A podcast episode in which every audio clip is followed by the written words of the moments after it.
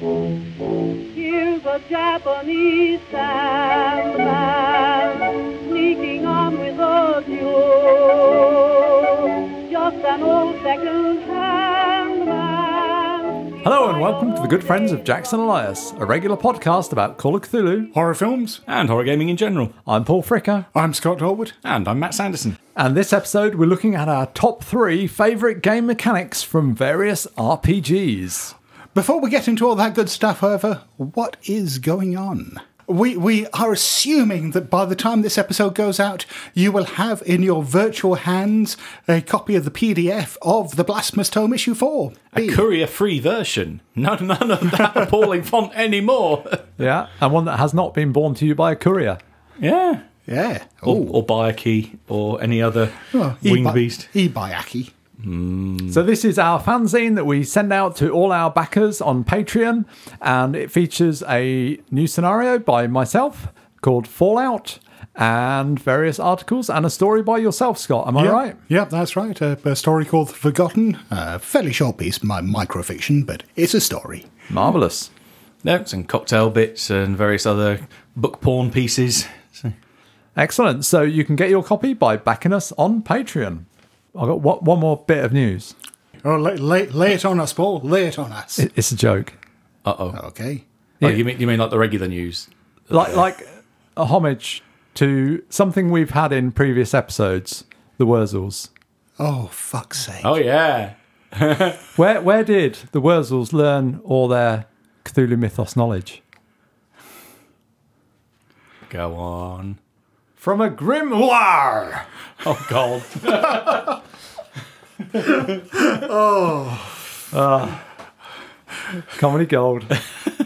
So, so we, we start off the new segment by giving people a reason to back us, and we ended up by alienating them all. and and lose half the audience. Yeah. Give it and take it away.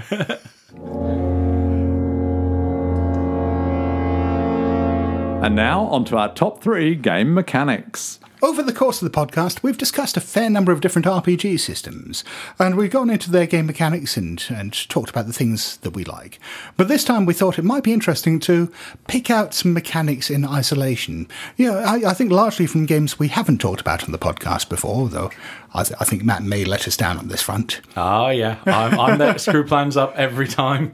But yeah, yeah, we're going to get more granular. We'll go into yeah some specific mechanics and and talk about what we find interesting about them, how they inspire us. and we haven't talked to each other beforehand as to what ones we've chosen. So, dear listeners, place your bets now. Who's going to overlap with who? Yeah, I mean, we we've said this is a top three, so we've we prepared three each. So in theory, you should get nine. If you got fewer than that, it's because we didn't coordinate in advance and we've overlapped. Woohoo! But we like surprises. Okay, uh-huh. well, who's going to begin? So my first top mechanic comes from the new edition of D&D, and it's death saving throws. Wa- Weren't those in there before? No. Well, you had save versus death. Oh no, no, no, no, this is this is something different. So when you are reduced to zero hit points rather than dying outright, you have two rows of three little boxes, one listed successes and one listed failures. And on your turn in the next round, because you're laid there dying, you roll a d20. And if you roll 10 or above, you tick a success box. And if you roll a 9 or below, you tick a failure box. And once all your successes are full, you're stabilized. You're not dying anymore. You're on zero hit points. You're perhaps down unconscious, but you're not going to die. But if you reach three failures first, you're dead. Yeah, I mean that's almost a little bit like the the mechanic in Call of Cthulhu, where you're um, making Constitution rolls when you're you've taken a major wound and you're down on zero hit points to see whether you die. It's a little like that, but this is a kind of a best of five Yeah. uh, deal. Yeah, and there it, are various. it builds the tension more. It does because Yeah. every time it comes round to you, you know it's a limited thing, and every time it comes round, you're going to roll that d20, and you're going to be one step nearer to either dying or recovering.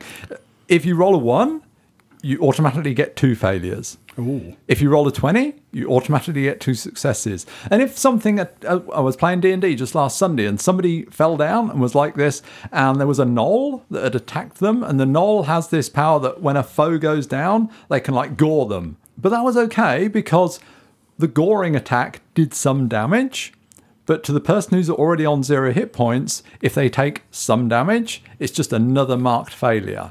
And can someone jump in there with, say, a healing spell? Absolutely. So they can get in there and deliver like a medicine roll or the various myriad number of sort of healing spells and powers and so on that they can use. So most times somebody goes down and they're on the floor and there'll be enough time for them to get brought back up.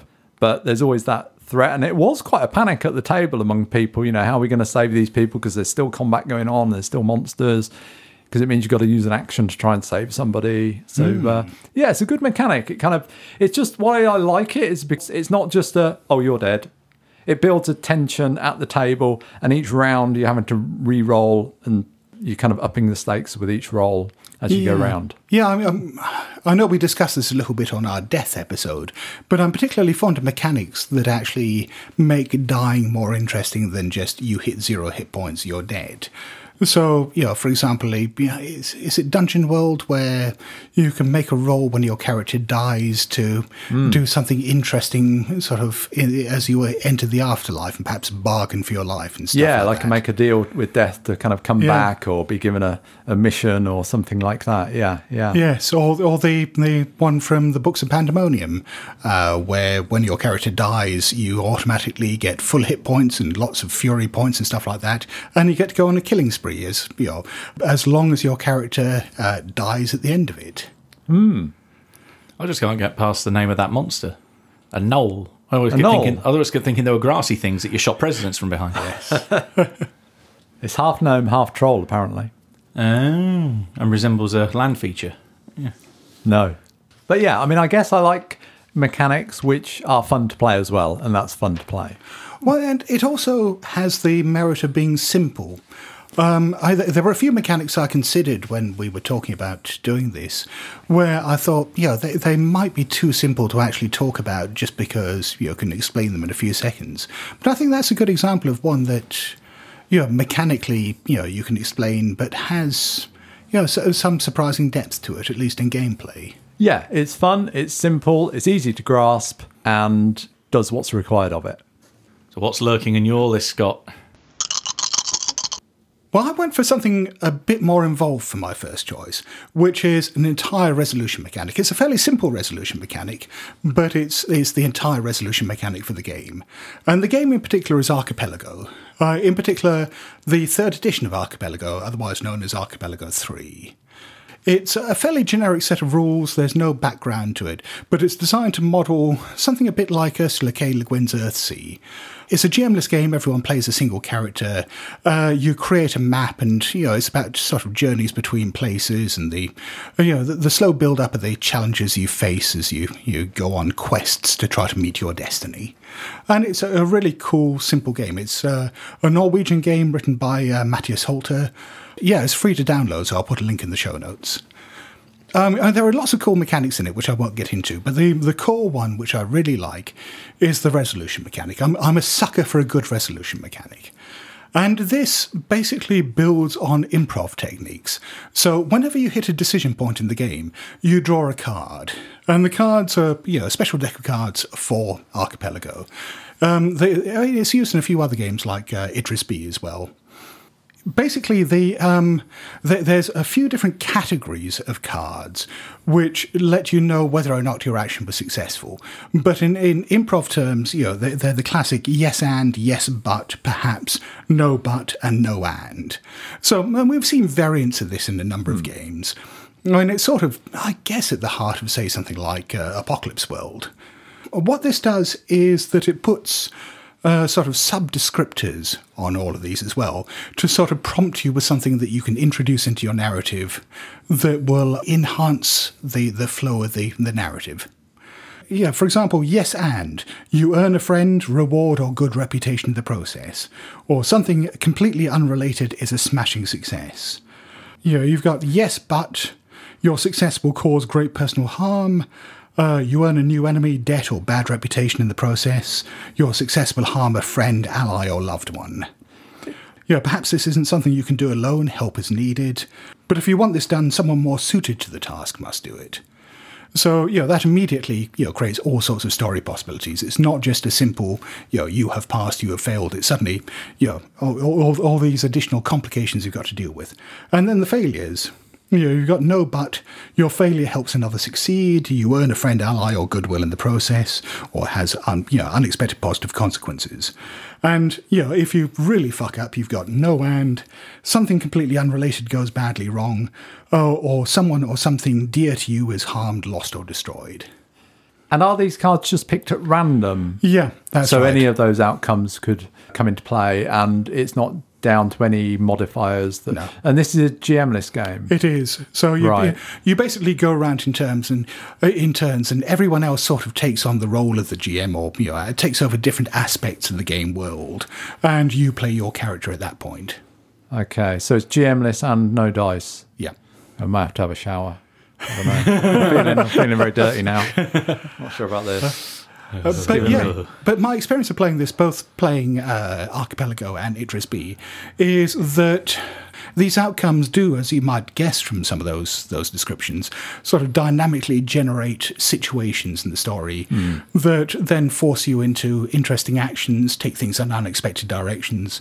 And for a GM-less game, I think that is fairly essential because no one's come to the table with any idea of what's going to happen. So you need these prompts to make things happen. I like the sound of that. I think it's pretty cool that it doesn't just tell you success, failure, and it doesn't just tell you yes and yes but and all that. But if it gives you other things which are in the flavour of the the kind of stories you're playing, like you just described, that's almost taking the role of what the GM would Exactly. come back at Yeah. you with, isn't it? Yeah, yeah. Um, I seem to think when I played it, we didn't have cards. Maybe that was an earlier edition, or maybe it was just maybe I'm just misremembering it. It's quite a long time ago. but- Yeah, I've only ever played Archipelago 3. I, I thought those cards were in all three versions. I mean, they they don't actually originate with Archipelago. Apparently, they come out of the, uh, the, the Norwegian style book that came out, oh gosh, some 10 or 15 years ago. And someone just you know, published these cards as a resolution mechanic, and then they've they've been used in other things.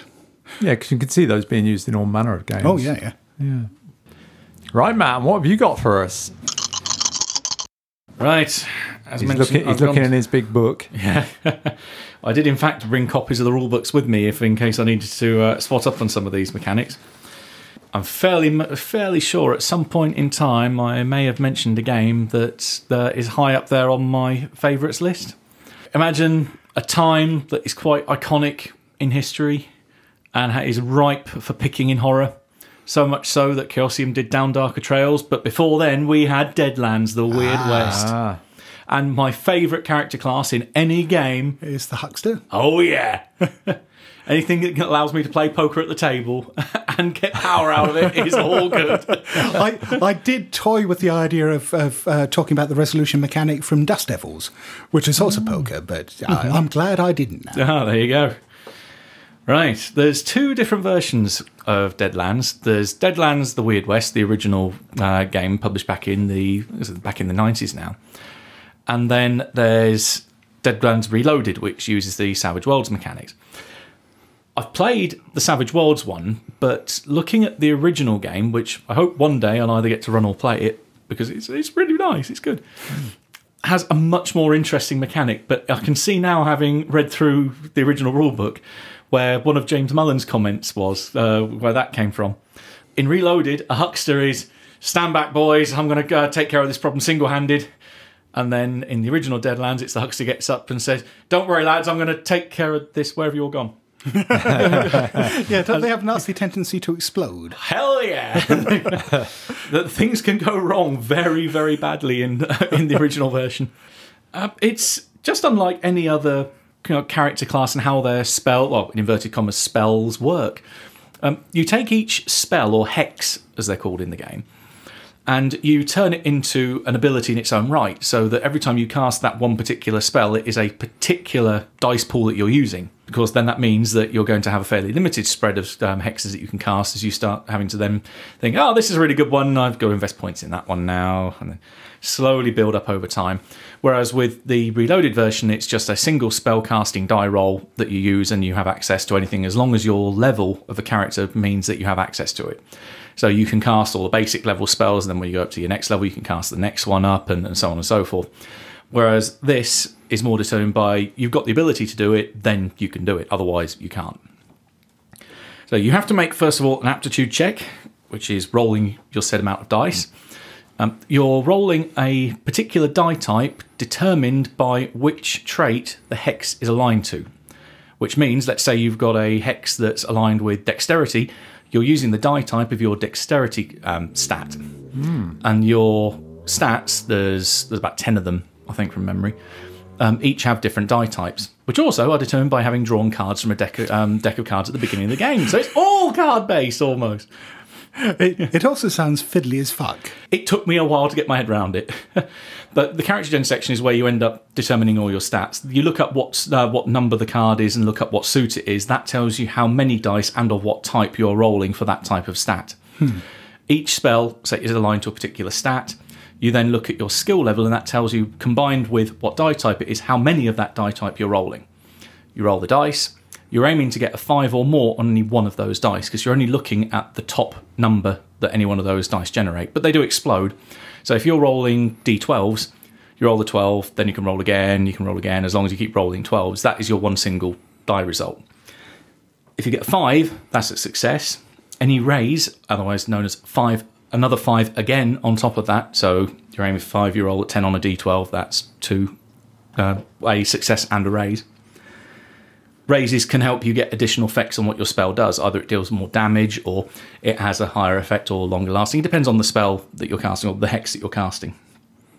And also, with the more raises you get, it also means that that's how many more cards you can draw when you then have your poker hand.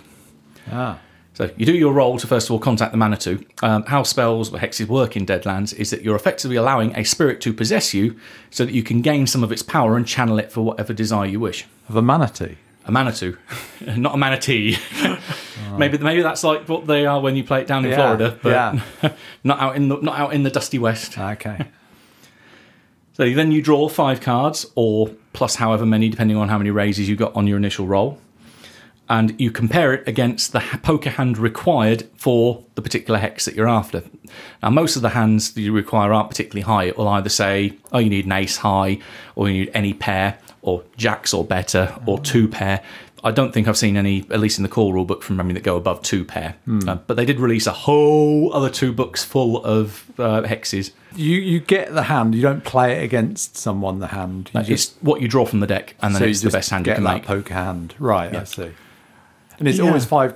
No, it's Five depending- plus any raises Any that you get. raises. Right. Yeah. Yeah. Ha- ha- having played RPGs with some people who struggle to understand percentile rolls in Call of Cthulhu, mm-hmm. I'm, I'm just imagining how a number of players I know would cope with a system this complex. They wouldn't. yeah. no, Yeah, trust me. I've, I've been with some some people like that. And yeah, this is not a game I'd run for them. Yeah, I mean, th- th- this is a game, it sounds like, or particularly character class, where you'd have to choose your players so carefully. Yeah, you need someone that understands how it works and get, I suppose, a, an appreciation for the type of style of this particular play as well, because it's it's Yeah. deliberately bringing in poker because you are playing a, a kind of gambler. You are buying into a part of uh, weird, well, I was gonna say weird Wild West mythology, mm. And so something definitely iconic. Some some examples of some of the hexes that are in there that quite um, some amused me and some thought, well, that could be really uh, really useful. You can do it to do mundane things like increase or decrease stats, um, to hear through another target's ears or see through their eyes, um, gain insight into the past. So almost looking at it like a tarot deck, you're getting an insight into something that's happened. Uh, to create shadows or even step through them, very much like Obtenebration from Vampire Masquerade. Um, to do a magical blast, which is a beam of light that takes off your wind or hit points equivalent. So, so in the colour of the game, in the actual gameplay, is the huckster character actually drawing cards as well to do this? It's described as it can be quite a cerebral battle, but that it's manifested by physically whipping out a deck of cards and then quickly laying them down on the ground. Some hexes take longer to cast as a result because you're having to either lay multiple hands or you're going through a more longer, pro, um, prolonged battle with the Manitou inside you. But it also sounds like then that it's going to be dependent on the environment in which you're doing it. So let's say that you're doing it as a, a tornado is building up and you're outside. You lay down your cards and before you have a chance to read them, They're, they're, they're off in the wind. Yep, unless you pull out potentially pull out a hand, hold the deck in one hand, and then fan the first uh, few cards off the top and hold them up, trying to keep hold of them. There's a great bit, uh, illustration at the beginning of that the, the huckster section in the rulebook where it has this uh, gunfight happening in the bar. The table's thrown over and the guy's laying out cards on the on the ground quickly. yeah, so I, I love hucksters. I think they're say in, by far the best character class of any game out there. But uh, just because I love poker. Well then, Paul, let's let's move on. What, what's your choice for your, your next one? You may find that I have a bit of a theme to my three top mechanics. about They're all from D and D. No, they're not all from D&D, as good as it is. Uh, they're all to do with death. Uh, this one isn't necessarily to do with death, but death is linked to it. Find if you're creative enough, everything's to do with death. Well, indeed. And this one is uh, The Darkest Self from Monster Hearts by Oh, yes. Avery Alder. In, in Monster Hearts, you all play monsters. So think of kind of World of Darkness. So you could be playing vampires, you could be playing werewolves, uh, any of those kind of monsters, and many, many others. And each player plays a different type of monster who are in their mundane life, kind of perhaps attend an American high school. And they face conflicts and challenges between them. And sometimes, as the as a result of a certain conflict, one of the options that you can choose from is to become your darkest self. But also, when you're reduced through physical damage to what might otherwise be death, you can choose instead to embrace your darkest self. So, if I can just read the werewolf one Werewolf, your darkest self, you transform into a terrifying wolf creature. You crave power and dominance, and those are earned through bloodshed. If anyone attempts to stand in your way, they must be brought down and made to bleed. You escape your darkest self when you wound someone you really care about, or the sun rises, whichever happens first. And I like the way in which, A, this is an pretty much always an option that the player can choose to become their darkest self, or they could just say, okay, well, actually, in this situation, you know, I'm, I'm, my character's died. And the, the way out of it, it's not through a dice roll or another mechanic. It's something that happens in the fiction. So, you know, the sun rises. Uh, some of them are like, you know, somebody restrains you long enough for you to sort of recover your wits. Each darkest self is unique to that type of monster, and each is characteristic of that type of monster. Yeah, and the, the ways out of them are pretty strongly thematically linked hmm. to that. Absolutely. So again, this is something that very much reinforces the setting. And if if you've watched Buffy, this is something that happens to Angel. Because one of the, the things is if they if they have sex, then certain ones that can trigger the darkest self, and um, for, that's that's exactly what's happens to Angel, and we see it with another, another character, Yeah. Willow, which kind of with becomes her darkest self. It happens with Oz as well, doesn't it? Yeah, yeah. So it's something that's very much influenced by those sort of things. But again, it's a perhaps more of a narrative mechanic in this case than the than, than the D and D one that I chose. But again, it's fun to play because it changes the way you play your character. You're still playing the same character, but you know it's taking the reins off, and you know you just run wild for a while and become almost an antagonist to the rest of the group temporarily. Or, or at least very much the monster you were trying to suppress up to that point. Yeah, a bit like almost if you're going to parallel it to Call of Cthulhu, you know, it's an episode of Insanity Yeah. where you kind of lose control of yourself and have fun playing a, a different style of character. Yeah, I, I, I really like that mechanic, and I like the fact that you know whenever it kicks off like that, you know the game is going to get really interesting. Yeah.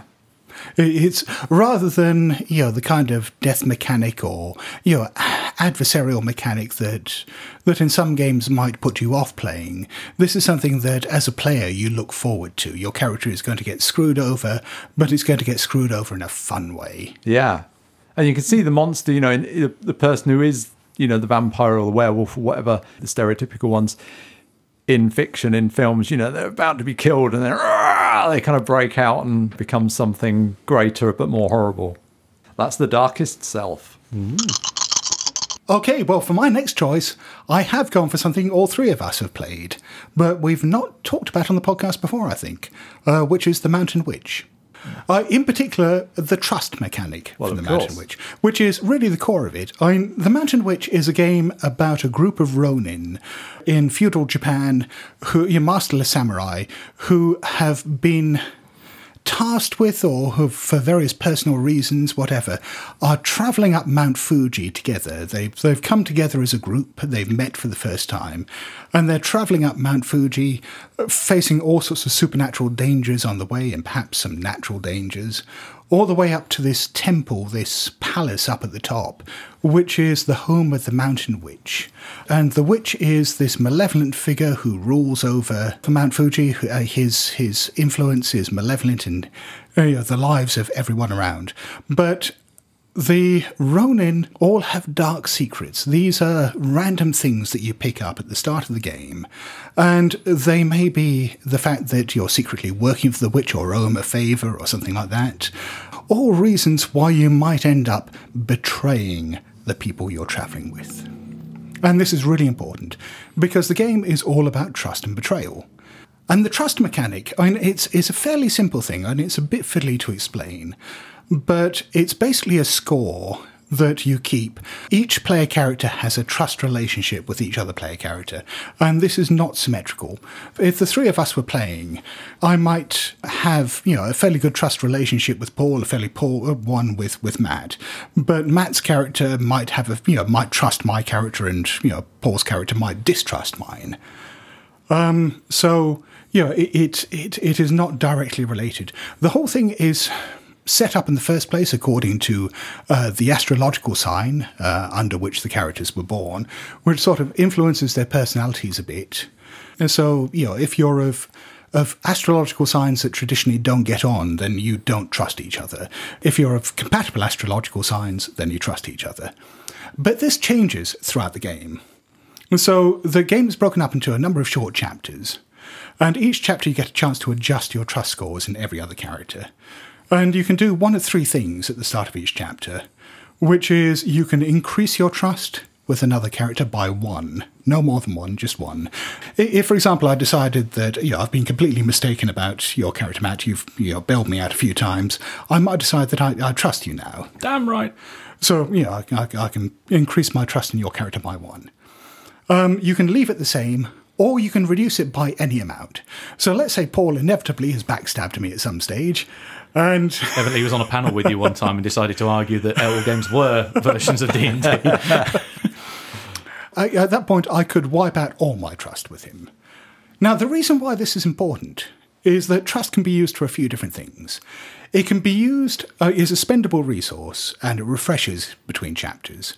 You can use it to help another character in any conflict. And this is a really important thing because, I mean, you can help without trust, but trust makes the help so much more potent.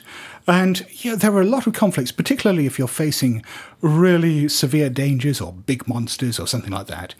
There are a lot of times when you will have to rely on trust in order to survive, or at least to make your way up to the top of, of Mount Fuji.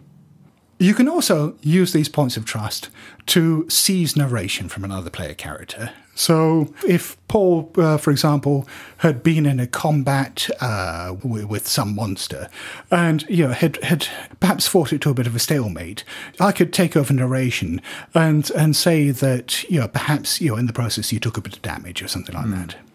The most important thing it can be used for, however, is betraying the other player characters. Why do you always have such an expression of glee on your face when you say that? Uh, so, so yeah, you can spend the points to basically completely hose other players' dice rolls, and you know, you get to the point in the game where you've perhaps got to the inner parts of the Mountain Witch's palace. You're perhaps encountering the Mountain Witch or you know some of his closest uh, associates or bodyguards, and at that point you think it's a good time to throw one of the other players under the bus, or or perhaps reveal the fact that you've been working for the witch all along, and that is the point at which you you want to perhaps blow all the trust that they've put in you and completely screw them over. That is generally a fairly spectacular moment in the game. It's a fairly simple, elegant mechanic, and it's you know thematically so perfect. Our good friend Malcolm Craig borrowed this mechanic pretty much wholesale for, his game uh, Cold City. He borrowed it uh, with permission, but uh, Cold City, I much more than Hot War that followed it, is a game about trust and betrayal as well in in the Cold War. And you know, he adapted you know almost exactly that that mechanic, and you know works perfectly there as well. As I say, I, I know it more from Cold City because I've not played Mountain Witch. Yeah, I mean that was one of the early indie games, really, around Yeah. the time of My Life in Master and so on. Yeah, it came out in 2005. There's a, there's a second edition, which was kickstarted last year. Oh, really? Is, yeah, I mean it's Totally uh, passed me by. yeah. uh, It, it was about a year ago, and it, it was supposed to have delivered by now. I think it's something like six months overdue at this stage. Huh, I'd have been tempted to buy that because I have fond memories of playing it. It's an RPG Kickstarter. Of course, it's going to run overdue. Yes. But yeah, when it actually becomes readily available again, I really recommend this game. And with the second edition, what they've done, I think more than with the first edition, is offered, you know, sort of reskinnings of it as well. At its hmm. core, it is still that, you know, Ronin going up to Mount Fuji. But you could very much use it to play, say, a Reservoir Dogs type game or something like that, which I think was one of the, the hacks that they first did. Surely paranoia. Yep. Hikers going up Snowdon. What sort of- to, to face the mountain witch at the top of Mount Snowdon. uh, yeah, that, that would be a very different game. yeah. okay, over to you, Matt. This is one, or admittedly, a, t- a very specific subset of mechanics that deal with one instance. Now, I, I thought about it and thought, actually, it is quite specific, and then realised there's another game which does almost exactly the same thing, but in a slightly different circumstance. So I'm going to go with um, present these as two options of one very large random table because I love random tables. Right, the first one is from a game we've talked about. The second one is also from a game we've talked about. but the first one is from a game we've talked about fairly recently. the tension is killing me. Get on with it. This lovely town in Kansas called Potter's Lake. Ah, Now, this is the Destiny card mechanic from Heaven and Earth Second Edition, which is the Tri-Stat dX variant that uses two decks of cards for its resolution. You might see a theme connected with my first choice here. now, the Fate deck, you draw one card off the deck at the beginning of each session, and you keep it stored face down so no one else apart from you knows what it is. The Fate deck is communal in the middle of the table. That's what you effectively substitute your dice rolls with. So everyone reaches forward, draws a number of cards to make their action, compares the suit, compares the number against the stats on their sheet to work out what their overall number is they would have rolled in inverted commas to see if their action succeeds or fails. But the Destiny deck, that's the one where you draw one and keep it face down. Each card, all the way from ace up to king at the top, and all the suits, all have a different effect. You can cash that card in for the effect anytime you fail a roll or your character would be in danger. And they have some weird effects. Such as uh, the King of Spades is do something physically impossible, like punch through a wall or flip a car, do something that ordinary, Right. ord- ordinarily you would physically be incapable of doing. Uh, the Ace of Spades, die! it's that simple. It's the riffing off your death examples. That might be one that interests what? you. Who dies? Uh, Your target. All right. Okay. It's it's anything you from, spontaneously die. well, you, Great. You, you can use the cards on yourself or right. someone else. Okay. Yeah. Yeah, um, there, there are other ways you could water it down. Is it, it does multiples of damage instead? But yeah, generally it's the death card. It's someone at the receiving end of that card dies. Uh, the Queen of Clubs gives you a clue or inspiration into your current situation or problem that's facing you. Uh, the Two of Clubs, there is a degree of downfall or disappointment that's coming your way. Uh, Ten of Diamonds, financial gain. Hey, you might just win the lottery if you get out of that combat. Uh, the Seven of Diamonds, uh, you come to the attention of the supernatural. That's completely down to the GM how that's going to um, that's going to roll. How you get screwed over? Yep. And the Four of Hearts, reality unravels, and it almost the way it reads is see Azathoth, go nuts. Oh, that's Yeah. pretty cool. So it's yeah. Yeah. So you got fifty-two cards, and everyone's a different outcome. Yep. The GM has no idea what you're holding, so it's it's a surprise when it comes up. I mean, how much could you just port that into other games? How much is hmm. it tied to Potter's Lake? Uh, it's it's all just general effects. The suits are more related to the type of thing it can do, whether it's a physical thing, whether it's a soul like willpower thing, or if it's good luck, bad luck, etc. So you could just take that wholesale and use it elsewhere wherever you want because it's not. Nice. It doesn't really have a mechanical description. It's just this is the thing it does. Yeah. Um, you then interpret that thing in or through the lens of the mechanics you're using for the rest of the game. The other random table, much quicker to uh, to go through, is from another game I said that we've mentioned a long time ago. Imagine it's late at night and you are really, really hungry. You have a desperate case of the munchies, and you Scott knows where I'm going, and you desperately need a burger. Just pray you don't get a Mac Attack special order. From Unknown Armies, uh, from the Break Today book, the special orders are magically imbued with charges that adepts would use to power their magic. Chomp on a burger, have a D100 random exam- random power or something happen to you. Um, it notes that the GM can just throw any weird effect they like at them, but then it gives the D100 table for a whole load of crazy shit that can fall upon you. The general distribution is anything at the low end is good, anything at the high end is bad. Such as the extremes, roll one. Congratulations, if you weren't an avatar, you are now with 10%. If you're an avatar, gain another 10% in your skill. It's all good. 100. Spontaneous combustion somewhere in the next 33 minutes. Boom! So, yeah, you, can, you get the idea of the kind of severity of things here. So, so basically, you've chosen two mechanics which could lead to your character exploding. Yeah. Well, I say there are some other great things in that in that D100 table, like number eleven. Um, understand animals, but you can only do so between the hours of midnight and one a.m. This is a permanent effect. Thirty-eight, and this is why I was thinking earlier about ah, this is a power I can see happening quite well with Paul. Touch wallpaper. The thoughts of the person who put the wallpaper up are then beamed into your mind. Fifty pounds a fucking roll. which was exactly going through my mind. yeah. 46. Your dental work receives radio from 1987 for five hours. I hear radio waves in my head. 62. Plastic becomes invisible for the next 24 hours. 70. The colour purple becomes grey and you cannot remember or conceive it. It has just been wiped from your mind. Yeah, no, they're, they're random. Um, 84. Uh, moisturising lotion. It main, means that you come out in rashes, um, curses written in Greek letters, or blessings written in Braille. And 91, you get a third nipple. You could you do you could do Scaramanga cosplay.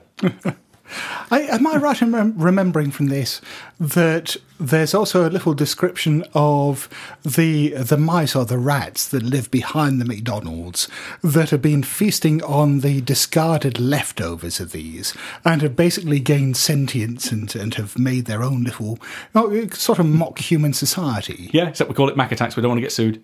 Yeah, yeah, yeah. So sorry. Yeah, I, I don't know what made me think of McDonald's.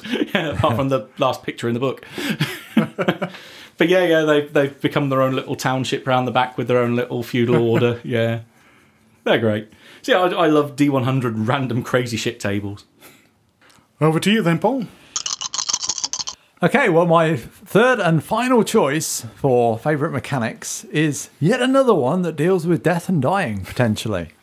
So, uh, yeah, because I started drawing up a list and I saw these three and thought, well, they all kind of thematically link, so I'll, I'll stick with those. And this is the mechanic of Fallout from Dogs in the Vineyard. Oh yes. Uh, so, without going into you know all the details of how the, the game system works, Buckets when- of dice. the, it does use big handfuls of dice, but essentially you get into conflicts during the game, as you do in, in most games. And whether it's physical or verbal or gunfire or whatever, you can end up uh, losing a step in the conflict. And if you lose the step significantly, you take what is called a die of fallout. And if the conflict is just on the verbal level, the, the die size is only small, it's a d4. If it's physical, it's a d6. If it's using weapons like knives or clubs, it's a d8. And if it's all the way up to firearms, if you, you know, escalate up to that level, you're taking d10s of fallout. And then at the end of the conflict, and this is one of the things I like about it, is that you have all that stuff happen, but you do survive to the end of the combat. And then you roll your fallout. So you might die at the end of the, thing, or you know, if certainly if you've used firearms, you may well find that you know you have taken a bunch of bullets. A few moments after the conflict, you're coughing up blood and dying. So you gather up all of your dice of fallout and roll them. Any ones that you roll are good. They add experience points in effect to your character, and there's a, a, a menu of things that you can choose to improve your character with. But then you add up the two highest dice scores. So obviously, if it's just verbal, the most you can roll is an eight.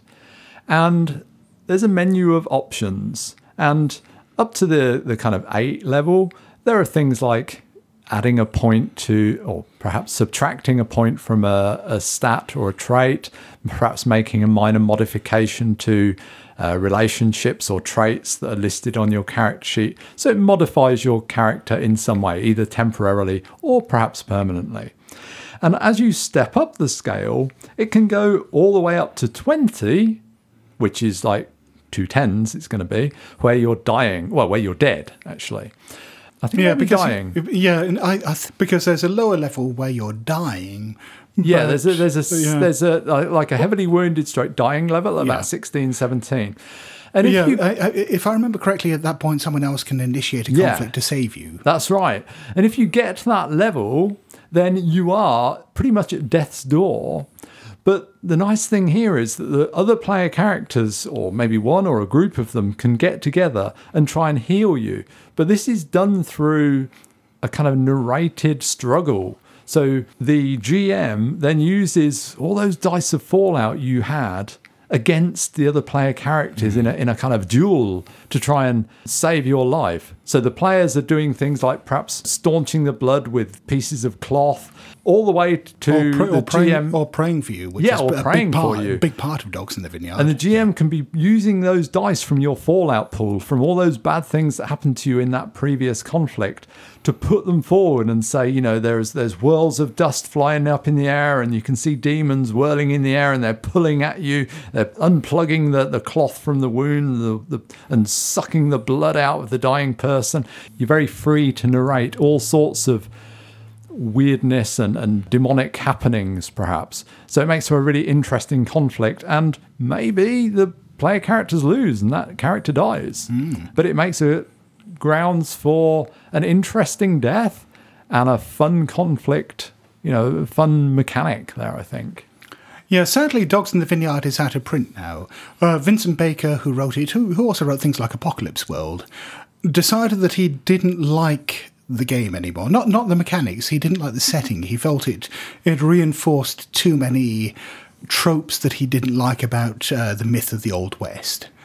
So yeah, he's let it go out of print and he's got no plans to, to reprint it. However, I did find out recently that I can't remember who it is. I'll put a link in the show notes. Someone got in contact with Vincent Baker and basically said, "Can I borrow the mechanics and make a generic system out of them?" And you can now get this on uh, on RPG Now. The system is now, I think, just called Dogs. I know the original Dogs book, if those bibliophiles out there like me desperately want a copy, thankfully I've got one because I don't want to spend the amount it's going for currently on the second hand market. that is an expensive book. Is it? Oh gosh, Yeah. I, I have two copies. If you want over a hundred quid, go and knock yourself out. And what's your third option, Scott?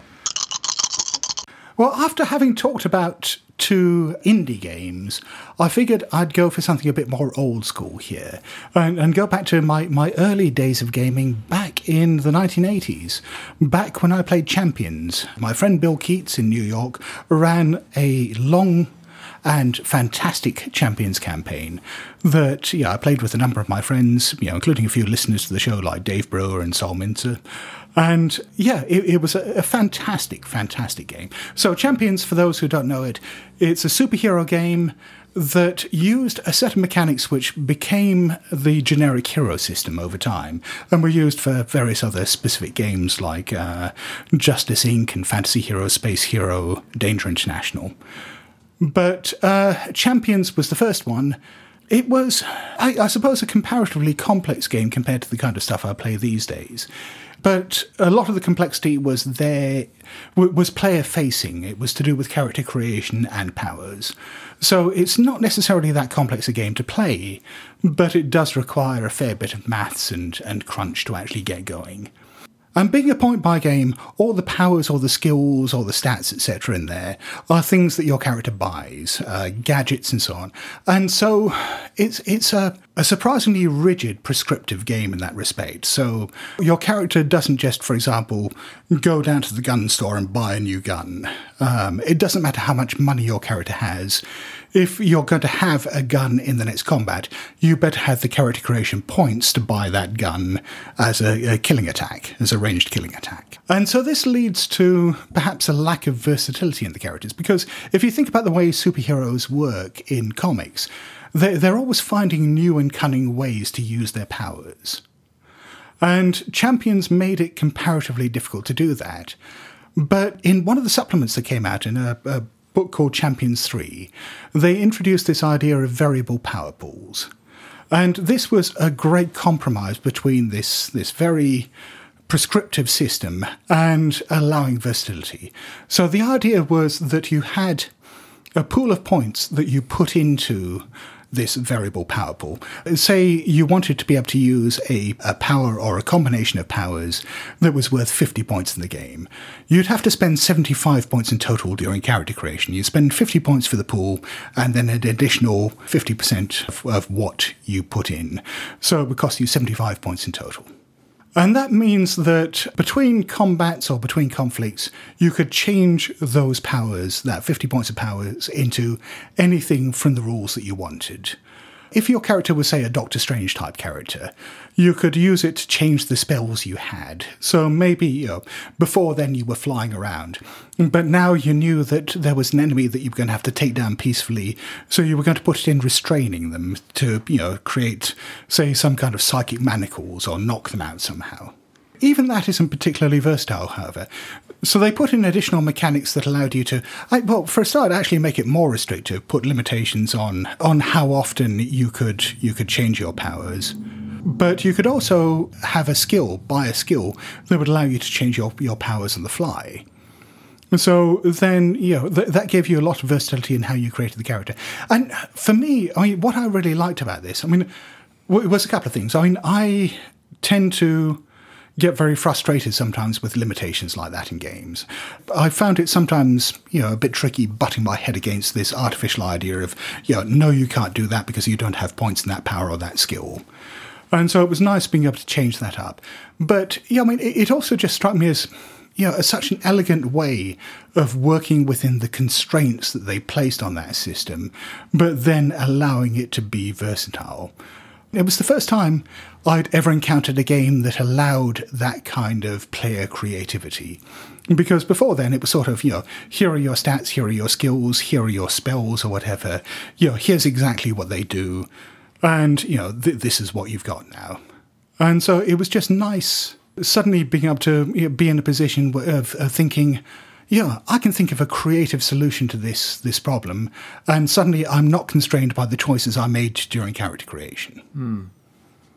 I mean, obviously there are a lot of games now which do that far more simply and far better, but it was just the first time I came across that, and it made a huge impact on me. Hmm.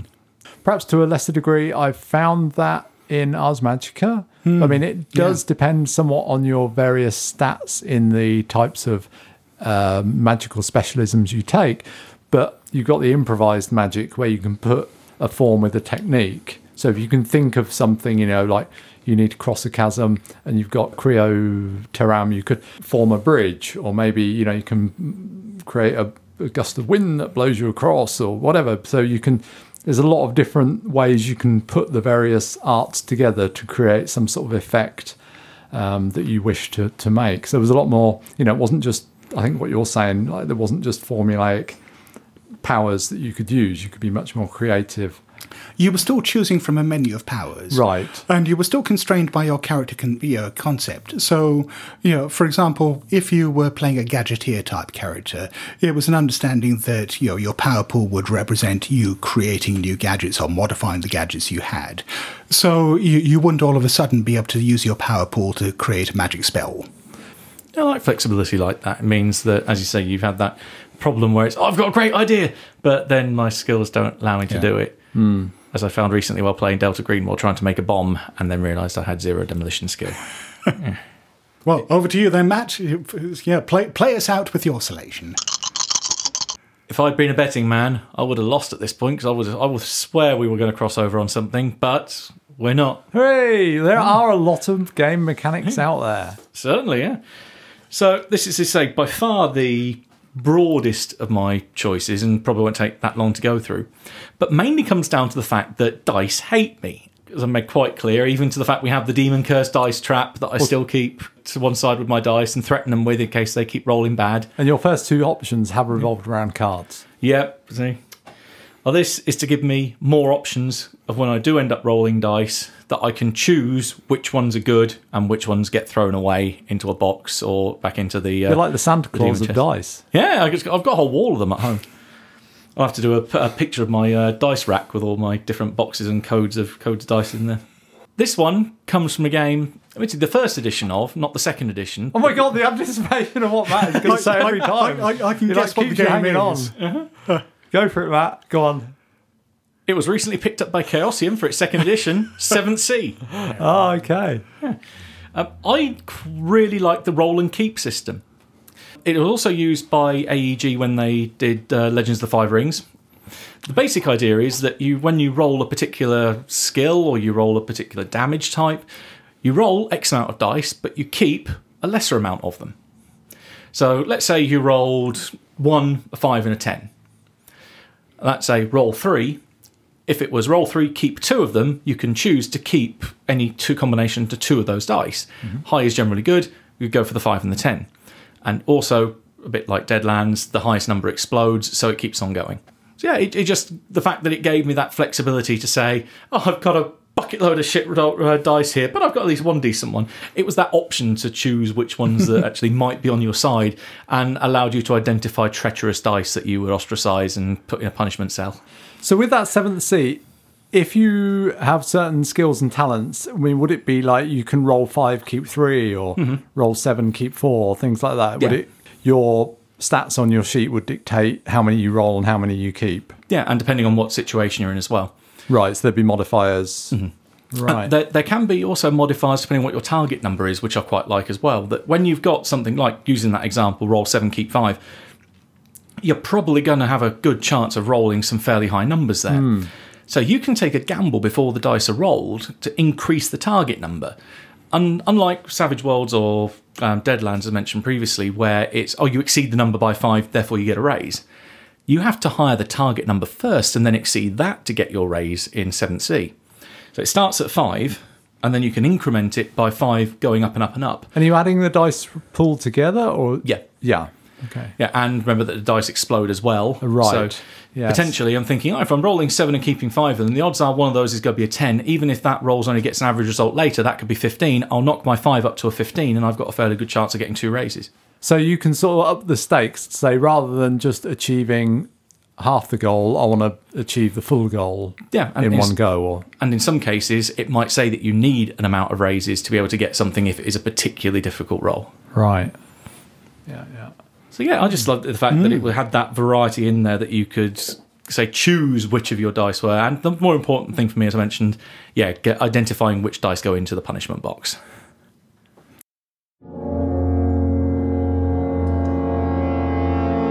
Meanwhile, on social media, Now, we've had an iTunes review from Martin Good in Sweden.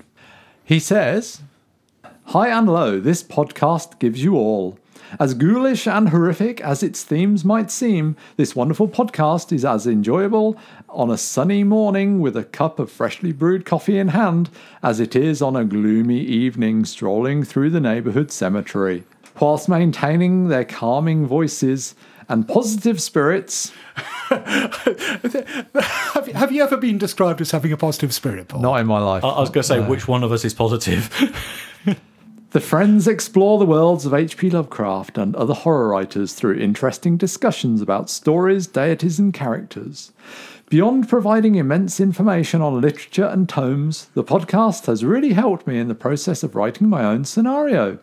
Although I still can't seem to figure out how to make cuts in the approximately 25 to 30 NPCs I've created. Even uh, Matt, Matt is grinning at this stage. He's obviously gonna- Matt, Matt has found a kindred spirit. yes. it's not just me. Anyhow, I'd like to thank you very much for sharing your podcast with the world. I highly recommend it to everyone. Well, if you want to cut down on those number of NPCs, get Matt as a player and have the monologue. Three or four words, touch-on, bang. But thank you very much, Martin. Uh, we, we really appreciate that. That is a lovely review. And if anyone else out there fancies writing us a review, we would be ever so grateful. I mean, they not only boost our fragile little egos, but they help other people find the podcast. And that has, has got to be a good thing, right? Right? Right? Right? Make your sound check now. We've also had some great feedback on our recent episode about the yellow sign. Uh, this is a really interesting one, actually, that, uh, that I read from um, Arachima. Surprised the discussion of whether there was any moral to the story overlooked the parallel to Eden. The book is even compared to a snake. Girl runs off with book, obtains forbidden knowledge. Man who failed to protect her from it then willingly partakes in the same sin out of grief. Yeah, I really hadn't considered that. No, neither had I. And, you know, in retrospect, it does seem pretty obvious. Hmm. The tree in the Garden of Eden was, you know, the tree of knowledge of good and evil. And, you know, it was gaining that knowledge or gaining this forbidden knowledge that was humanity's first sin.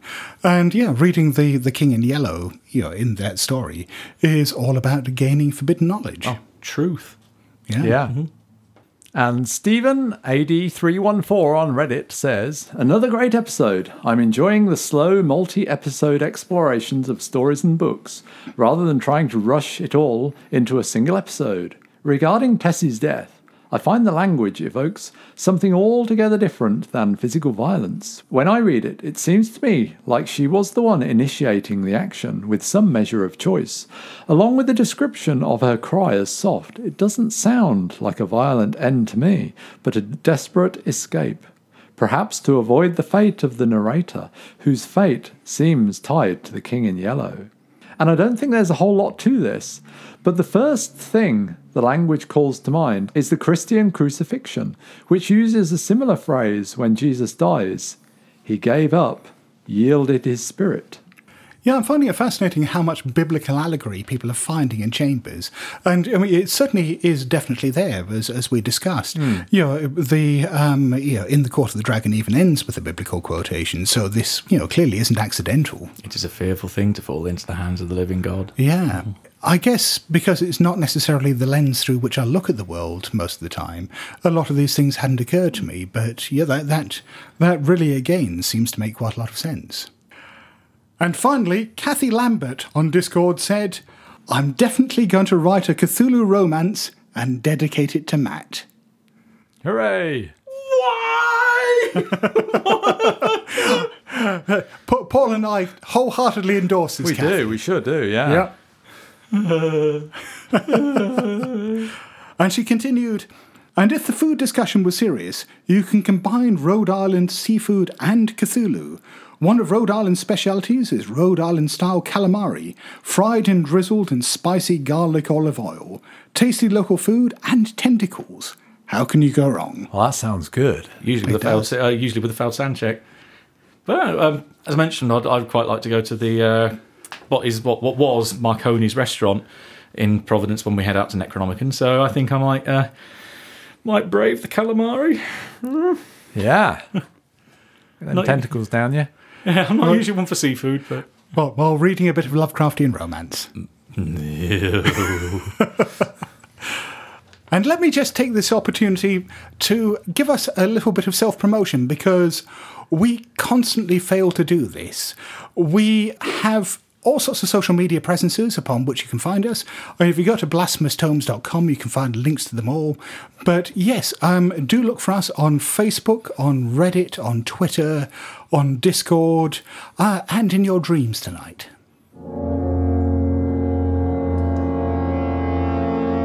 And finally, to wrap up, what are our final thoughts on our discussion about game mechanics? There are a lot of mechanics about death, aren't there? I was about to say Paul's selection is very morbid. Well, it says, it says the man whose mechanics involve people blowing up.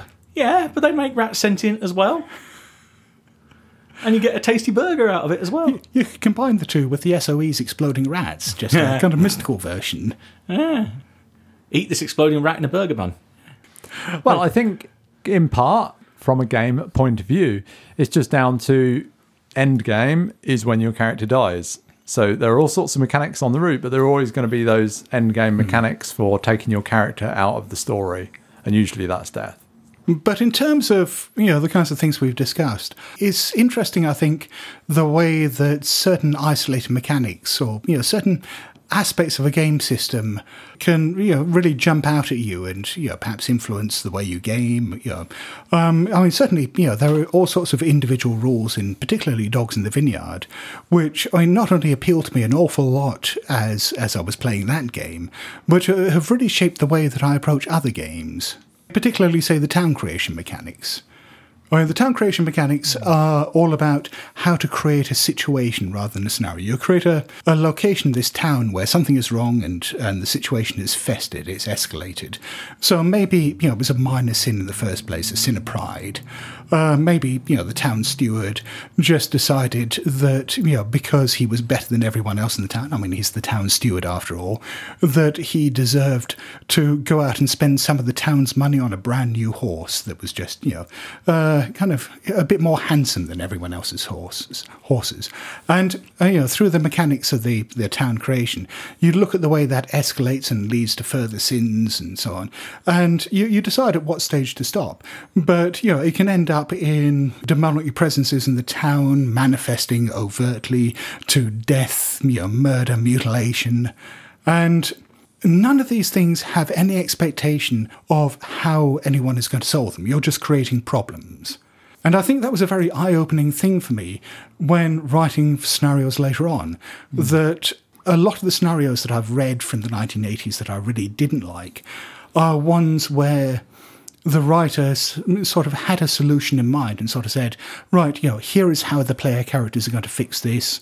Either here are some very blatant clues that tell them how to participate in this solution that I've, I've, you know, scripted for them, or alternatively, here's no guidance at all for how they're going to figure it out, so they'll just blunder around blindly. Hmm, until they get it right. Yeah, until they guess the right thing, you know, that's it. But if you present people with problems, then they- it's down to them to come up with the solutions. Hmm. And so, yeah, I think you know there are all sorts of little mechanics like this that we probably stumble across in games where you know a light goes off in our head and we can you know think, yeah, actually I can apply this in all sorts of places. And sometimes we hear that argument that, oh, the game was great tonight, we hardly use the mechanics at all. And I kind of think, well, the, ga- the mechanics aren't that great then, are they? Because hmm. when the mechanics are good and they come into play, they should A, be fun and interesting to use on a game level, and B, help you to build more interesting story Yes. or create interesting dilemmas. Because it's a role playing game. Yeah, I what I really like in RPGs is when the unexpected happens and you you have to find ways of, of dealing with it. And mechanics like the ones we discussed in Archipelago, where they do introduce random elements, where they uh, introduce the unexpected on a regular basis, yeah, that that is just fantastic for creating dynamic, breathing games. I mean, you seem quite drawn to quite complicated mechanics, some of the ones you picked, Matt. Yeah, I, I like them to some extent as if they're complemented, but do it in an interesting way. Um, to some extent, the like the mage, the awakening mechanics, they're quite hard. But a lot of it is because it's interlocking. You sort one bit out, that sets something else up. You sort something else up elsewhere, that links into this. You, it's like a jigsaw puzzle, putting it all together. That that in itself seems quite satisfying when when it comes together and works and especially with just the, the aesthetics around them as well they all seem to be a combination that really appeal to me but then there are some games where it's just overly complex for the sake of it and i go hell no i'm not hmm. i'm not wasting my life trying to understand how the hell this works Until next time, folks, it's a good night from me. Cheerio from me. and farewell from me